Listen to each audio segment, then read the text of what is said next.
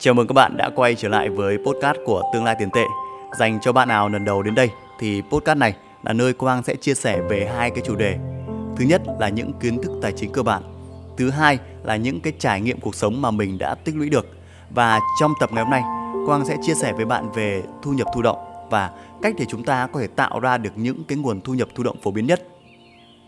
Trước tiên thì chúng ta sẽ cùng nhau đi tìm hiểu nhanh về cái khái niệm thu nhập thụ động là gì thì sẽ có hai cái loại thu nhập phổ biến đó là chủ động và thụ động.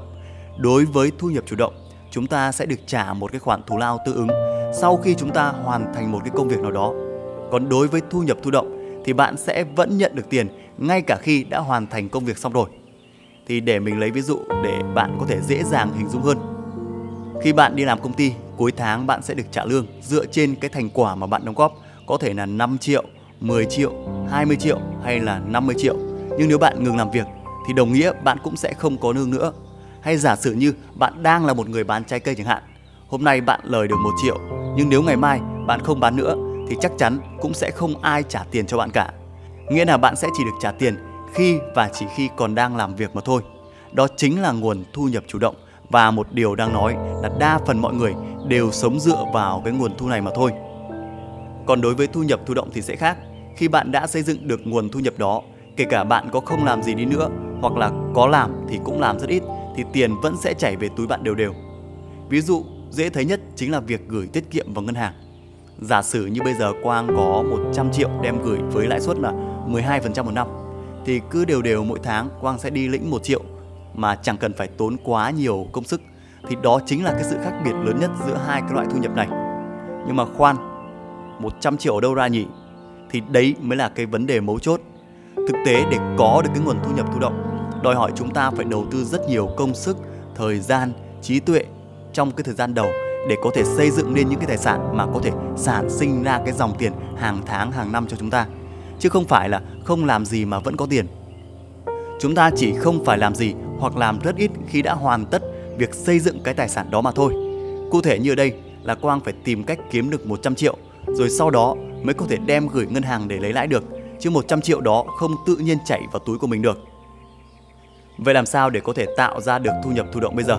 Quang sẽ chia sẻ với bạn 5 cách mà mình đang áp dụng và 5 cách phổ biến khác để có thể tạo ra được nguồn tiền thụ động đều đều mà ai cũng có thể bắt đầu xây dựng ngay cho mình. Cách thứ nhất đó là gửi tiền tiết kiệm.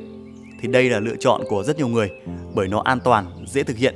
Chỉ cần có một khoản tiền dù nhỏ dù lớn thì bạn đều có thể đem gửi chúng vào ngân hàng để lấy lãi. So với những cái khoản đầu tư khác thì số tiền lãi là từ 5 tới 12% một năm không phải là lớn nhưng đổi lại nó lại rất an toàn. Bạn chỉ cần đem tiền đến ngân hàng, ký hợp đồng rồi hàng tháng, hàng quý cứ từ đó mà lấy lãi. Mà trên thực tế thì không nhất thiết phải đến ngân hàng vì bạn có thể gửi tiết kiệm online ngay tại nhà. Tiền lãi cũng sẽ được tự động chuyển về tài khoản của bạn khi đến kỳ hạn. Vậy nên phần đông mọi người khi có tiền nhàn rỗi thì sẽ đều lựa chọn tiền gửi tiết kiệm là phương án đầu tiên Quang cũng sẽ thường gửi 5 đến 10% tổng tài sản vào ngân hàng để những khi cần gấp như là ốm đau, bệnh tật thì có thể là rút ra để dùng luôn. Nhưng gửi tiết kiệm có cái nhược điểm là lãi suất thấp nên số tiền sinh lời sẽ không được đáng là bao. Chưa kể đến cái tỷ lệ lạm phát. Nên Quang thường coi cái số tiền gửi tiết kiệm là cái quỹ dự phòng để có thể giải quyết những cái tình huống cấp bách hơn là một cái nguồn thu nhập thụ động. Cách thứ hai, đầu tư bất động sản và cho thuê. Đây cũng là cái cách được đông đảo mọi người lựa chọn và chắc chắn là phổ biến chỉ thứ hai sau gửi tiết kiệm mà thôi. Vì dù sao thì cái thị trường bất động sản ở Việt Nam vẫn là một thị trường cực kỳ tiềm năng, cho dù nó mới trải qua một cái thời kỳ suy thoái. Bởi người Việt chúng ta vẫn luôn có cái tâm lý là người đẻ ra chứ đất có đẻ ra được đâu. Với lại đa phần những cái gia đình mà có con trai, đặc biệt là ở ngoài Bắc như khu mình ở thì thường hay có cái thói quen đó là tích cóp tiền để mua lấy một vài miếng đất cho con Vậy nên, đầu tư bất động sản vẫn luôn được mọi người lựa chọn. Ngoài ra, nếu sở hữu được những cái vị trí đẹp thì vừa có thể cho thuê để kiếm tiền, vừa có thể đợi cái mảnh đất đó tăng giá. Nhưng để có thể sở hữu cho mình một suất đất thì không phải ai cũng làm được. Như ở quê mình đây, bây giờ cũng cần phải có ít nhất tầm 1 tỷ trong tay thì mới có thể sở hữu được một cái mảnh đất mà ra tấm ra món được. Quang cũng thấy có một vấn đề là khi mọi người đầu tư bất động sản là ai ai cũng muốn x2 x3 ngay nên thường chọn cái cách lướt sóng và dùng đòn bẩy tài chính, tức là vay tiền ngân hàng để mua đất. Rồi chuyện gì đến cũng sẽ đến khi mà chúng ta thấy rất nhiều đại gia bất động sản đã ngã ngựa vì ngân hàng siết tín dụng cũng như là tăng lãi suất. Quang thì không phải là một người đầu tư đất chuyên nghiệp nên mình chỉ mua đất ở những cái khu loanh quanh để tiện cho việc quản lý cũng như là mình sẽ hiểu rõ được giá trị của từng cái lô đất. Và yếu tố tiên quyết trong cái việc đầu tư bất động sản của mình đó là chỉ dùng tiền túi chứ nhất quyết không đi vay và mình cũng sẽ cố gắng giữ chúng trong ít nhất 5 năm, 10 năm để chờ tăng giá. Thì mình thấy đây là cái cách mà phù hợp với mình nhất để có thể là vừa kiếm được tiền mà vừa nhàn đầu nhất. Cách thứ ba, đầu tư cổ phiếu. Mình bắt đầu tìm hiểu và đầu tư cổ phiếu từ năm 2017 nhưng chỉ mua một ít để làm quen và học cách giao dịch. Phải đến tận năm 2020 khi mà nguồn tiền từ bất động sản đã bắt đầu ổn định thì mình mới dành nhiều tâm sức hơn cho cái thị trường chứng khoán này. Tính đến thời điểm này thì mình đang dành ra khoảng 30% tài sản để đầu tư ở thị trường chứng khoán, gồm có cổ phiếu và chứng chỉ quỹ. Còn cái trái phiếu thì mình chủ yếu là mua để cho biết thôi, chứ không thấy hứng thú lắm. Cũng giống như bất động sản thì mình sẽ xác định mua và giữ chúng trong một cái thời gian lâu dài, chứ không chạy theo cái trào lưu lướt sóng. Quang cũng chỉ mua cổ phiếu hoặc là chứng chỉ quỹ trong top VN30, tức là 30 công ty có giá trị vốn hóa lớn nhất Việt Nam. Có một cái câu mình đã đọc ở đâu đó đại loại như này nếu cả 30 công ty top đầu mà sập thì cửa gì để cho những cái công ty nhỏ hơn có thể tăng trưởng. Bởi vì riêng 30 công ty này đã chiếm từ 70 tới 80% vốn hóa của toàn bộ thị trường rồi. Nên nếu những công ty này có biến động thì chắc chắn những cái công ty bên dưới cũng sẽ chịu ảnh hưởng theo. Mình thì đi theo trường phái tích sản, tức là mỗi tháng mình sẽ dành ra một khoản tiền để mua vào, bất kể giá khi đó là bao nhiêu. Vì mình đã xác định giữ chúng trong một thời gian dài, có thể là 5 năm, 10 năm hay thậm chí là 20 năm. Với cái cách này thì mình sẽ được hưởng lãi kép mà theo như nhà bác học lừng danh Albert Einstein nói rằng đây chính là kỳ quan thứ 8 của thế giới. Mình sẽ dành riêng một tập để chia sẻ với các bạn chi tiết về lãi kép để các bạn có thể hiểu là tại sao nó được coi là kỳ quan thứ 8 của thế giới. Cách thứ tư, xây dựng các cái kênh mạng xã hội. Hiện nay việc tạo ra những cái mạng xã hội như là YouTube, Facebook, TikTok cực kỳ đơn giản. Chỉ cần có một chiếc điện thoại là bạn đã có thể bắt đầu xây dựng cho mình một cái kênh để kiếm tiền. Rất nhiều những cái videoker nổi tiếng cũng đã bắt đầu quay video chỉ với một cái điện thoại. Có thể kể đến những cái tên quen thuộc như là Sang Vlog này, Bà Tân Vlog hay Lộc Phụ Hồ. Với cách này thì không cần phải đầu tư tiền bạc gì quá lớn mà chủ yếu là chất xám mà thôi. Bạn có thể là tự học cái cách làm trên internet hoặc đầu tư hơn thì bạn lựa chọn một vài cái khóa học online dạy để làm những cái kênh mạng xã hội như này thì mình cũng đang có một số cái kênh YouTube kiếm được tiền như là kênh Phạm Anh Quang chuyên chia sẻ về luật giao thông hay như cái kênh Tương lai tiền tệ mà các bạn đang xem đây thì mình chuyên chia sẻ về những cái kiến thức tài chính cơ bản. Thì nếu bạn không có vốn hoặc không có kỹ năng gì mà quá đặc biệt thì đây thực sự là một cái lựa chọn tốt để bắt đầu xây dựng cho mình những cái nguồn thu nhập thụ động đầu tiên. Cách thứ năm, viết blog. Đây chính là cái cách đã giúp thay đổi cuộc đời của Quang nó giúp cho mình đạt được tự do tài chính trước khi bước qua tuổi 30. Có lẽ là bạn sẽ thắc mắc tại sao mình chọn viết blog chứ không phải một cái phương thức khác. Bởi thế mạnh của Quang là viết, vì trước đây mình học báo và là phóng viên của một số tờ báo liên quan đến kinh tế. Vậy nên vào thời điểm năm 2017 khi mà phong trào viết blog kiếm tiền bùng nổ thì mình đã bắt tay ngay để xây dựng cho mình một cái blog chuyên về lĩnh vực crypto. Và cũng rất may mắn khi đó là trang blog của mình ra đời đúng lúc những người chơi crypto đang khát thông tin nên đã được đông đảo mọi người đón nhận ngay từ những cái bài viết đầu tiên. Đó chính là cái blog Tương lai tiền tệ. Giờ đây mình không chỉ viết về crypto nữa mà còn mở rộng sang cả chứng khoán và những cái vấn đề liên quan đến kinh tế. Sau sự thành công có phần may mắn đó thì Quang đã tạo thêm ra rất nhiều những cái blog khác, có lẽ cũng phải đến 30 cái, nhưng đa phần thì mình đã bán chúng đi khi được giá để tập trung thời gian và công sức cho ba cái trang sau. Thứ nhất đó là đánh giá khoa học.com thì đây là cái trang để mình review về sách cũng như là những cái khóa học online. Trang thứ hai là phạmanhquang.com thì trang này mình chuyên chia sẻ về luật giao thông cũng như là những cái kỹ năng lái xe an toàn. Trang thứ ba chính là trang tương lai tiền tệ thì đây vẫn luôn là cái blog mình dành rất nhiều tâm huyết và công sức trong 6 năm qua và mình sẽ vẫn tiếp tục chia sẻ những cái kiến thức liên quan đến tài chính ở trên cái trang blog này. Đến bây giờ, dù mạng xã hội đặc biệt là TikTok đang phát triển cực mạnh và mọi người đổ xô đi làm TikTok. Nhưng mình vẫn luôn lấy blog làm trọng tâm và chỉ coi những cái kênh mạng xã hội kia là cái sự bổ trợ cho blog mà thôi. Bởi khi chúng ta phát triển trên bất cứ một cái mạng xã hội nào thì chúng ta cũng đều đang chơi trên sân chơi của người khác và họ có quyền thay đổi luật chơi bất cứ cái lúc nào. Như chính mình đây, mình cũng đã bị TikTok khóa mất mấy kênh do vô tình vi phạm cái chính sách của họ. Còn đối với blog thì khác, mình sẽ thực sự được sở hữu nó, được quyền tùy biến hay chỉnh sửa bất cứ cái thứ gì và tự tạo ra luật chơi cho riêng mình. Cách thứ sáu, bản quyền tác giả. Một số ví dụ về bản quyền tác giả có thể kể đến như là những cái bài hát, tranh vẽ hay là các cái tác phẩm văn học. Đây là cách cực kỳ phù hợp cho những người làm trong các ngành liên quan tới nghệ thuật như là nhạc sĩ này, họa sĩ hay là nhà văn. Còn nếu bạn không thể tự sáng tác thì có thể là bỏ tiền ra mua luôn tác phẩm của người khác. Cách này thì mình thấy nhiều công ty áp dụng. Sau đó thì họ sẽ cấp quyền và thu tiền bản quyền với những ai mà muốn sử dụng tác phẩm.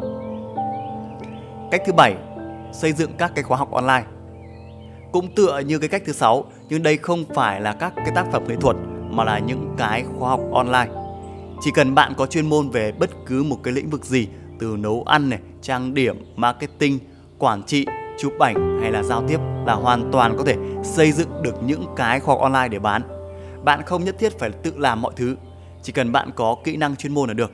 Còn những cái phần khác như là ở lên kịch bản, quay dựng phim, marketing cho khoa học thì có thể hợp tác với các website bán khoa học, họ sẽ làm mọi thứ cho bạn. Việc của bạn là làm sao cho những cái thông tin trong khóa học thật là hữu ích và hấp dẫn là được. Một số gợi ý cho bạn về những công ty chuyên bán khoa học ở Việt Nam có thể kể đến như Unica, Kina, KT City, WeStudy. Quang cũng có tham gia vào thị trường khoa học online nhưng không đứng trên cương vị là giảng viên mà mình là người chuyên review các khoa học như đã giới thiệu với các bạn ở trong cái phần blog bên trên để giúp cho mọi người có thêm thông tin về khoa học đang quan tâm trước khi quyết định là có xuống tiền với cái khoa học đó hay không. Thứ 8, viết sách và ebook. Đây là cách mà mình đã ấp ủ từ khá lâu nhưng mà mãi vẫn chưa thực hiện xong do cứ bận cái việc này việc kia. Dù đã có từ lâu đời nhưng chắc chắn phải còn rất lâu nữa thì nó mới hết hot. Nếu bạn có khả năng viết lách thì đây đích thị là một cái lựa chọn vô cùng tốt. Việc xuất bản sách bây giờ không còn khó khăn như xưa nữa, chủ yếu là nội dung có chất lượng hay không thôi. Đặc biệt với cái sự ra đời của ebook thì mọi chuyện càng trở nên đơn giản và dễ dàng hơn và bạn có thể bán chúng ở khắp nơi trên thế giới. Dành cho những bạn nào chưa biết thì ebook là một cái dạng sách điện tử, tức là chúng sẽ không được in trên giấy như thông thường mà chúng sẽ được làm dưới những cái file văn bản để có thể đọc trên máy tính, điện thoại hay là các loại máy đọc sách. Một cái trang sách điện tử hàng đầu thế giới mà bạn có thể tham khảo đó là trang Amazon. Thứ 9, làm ứng dụng. Nếu bạn là lập trình viên thì đây sẽ là một cái cơ hội đầy tiềm năng. Bạn không cần phải tạo ra những cái ứng dụng khổng lồ như là Facebook, là Grab hay là TikTok. Chỉ cần những ứng dụng đơn giản mà có thể giải quyết được nhu cầu của nhiều người như là lịch âm này, la bàn này, hình nền điện thoại hay là ghi chú một cái ví dụ rất nổi tiếng đó là trò chơi Flappy Bird của anh Nguyễn Hà Đông. Một cái trò chơi cực kỳ đơn giản từ đồ họa tới cách chơi nhưng lại may mắn được đông đảo người dùng trên khắp thế giới hâm mộ. Tất nhiên, không phải cứ làm ra ứng dụng là bạn có thể thành công. Nó còn phụ thuộc vào rất nhiều yếu tố như là chất lượng này, có phù hợp với nhu cầu của mọi người không này, hay là làm marketing như nào để cho mọi người có thể biết tới nó. Nhưng nếu ứng dụng thành công thì cái nguồn thu đem về sẽ khó có thể tưởng tượng được Thứ 10, bán các tài nguyên media. Mình cũng đang tập tành để tạo ra nguồn thu nhập từ cách này. Ở trên những cái chợ tài nguyên sẽ có ảnh này, có video, có âm thanh, có các cái file thiết kế.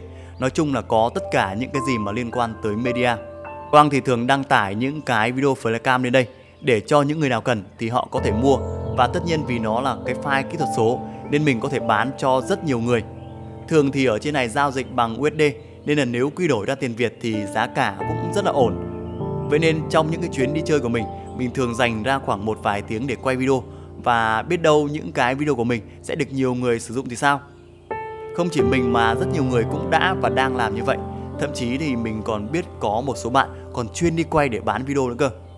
Bởi nếu cứ có người mua thì tiền sẽ tự động chảy về tài khoản mà chúng ta không cần phải làm gì thêm. Những cái việc liên quan như là marketing, là thanh toán, là lưu trữ sẽ được những cái website trên chợ đó xử lý hết. Việc của chúng ta là làm sao để có được càng nhiều tài nguyên chất lượng càng tốt. 10 cách trên đây không phải là tất cả những cách để bạn có thể tạo ra thu nhập thụ động bởi trên thực tế thì sẽ có vô vàn những cái cách khác nhau. Nó phụ thuộc vào ngành nghề và chuyên môn của bạn. Quang chỉ lấy ra 10 cái ví dụ tiêu biểu nhất và được nhiều người lựa chọn nhất mà thôi.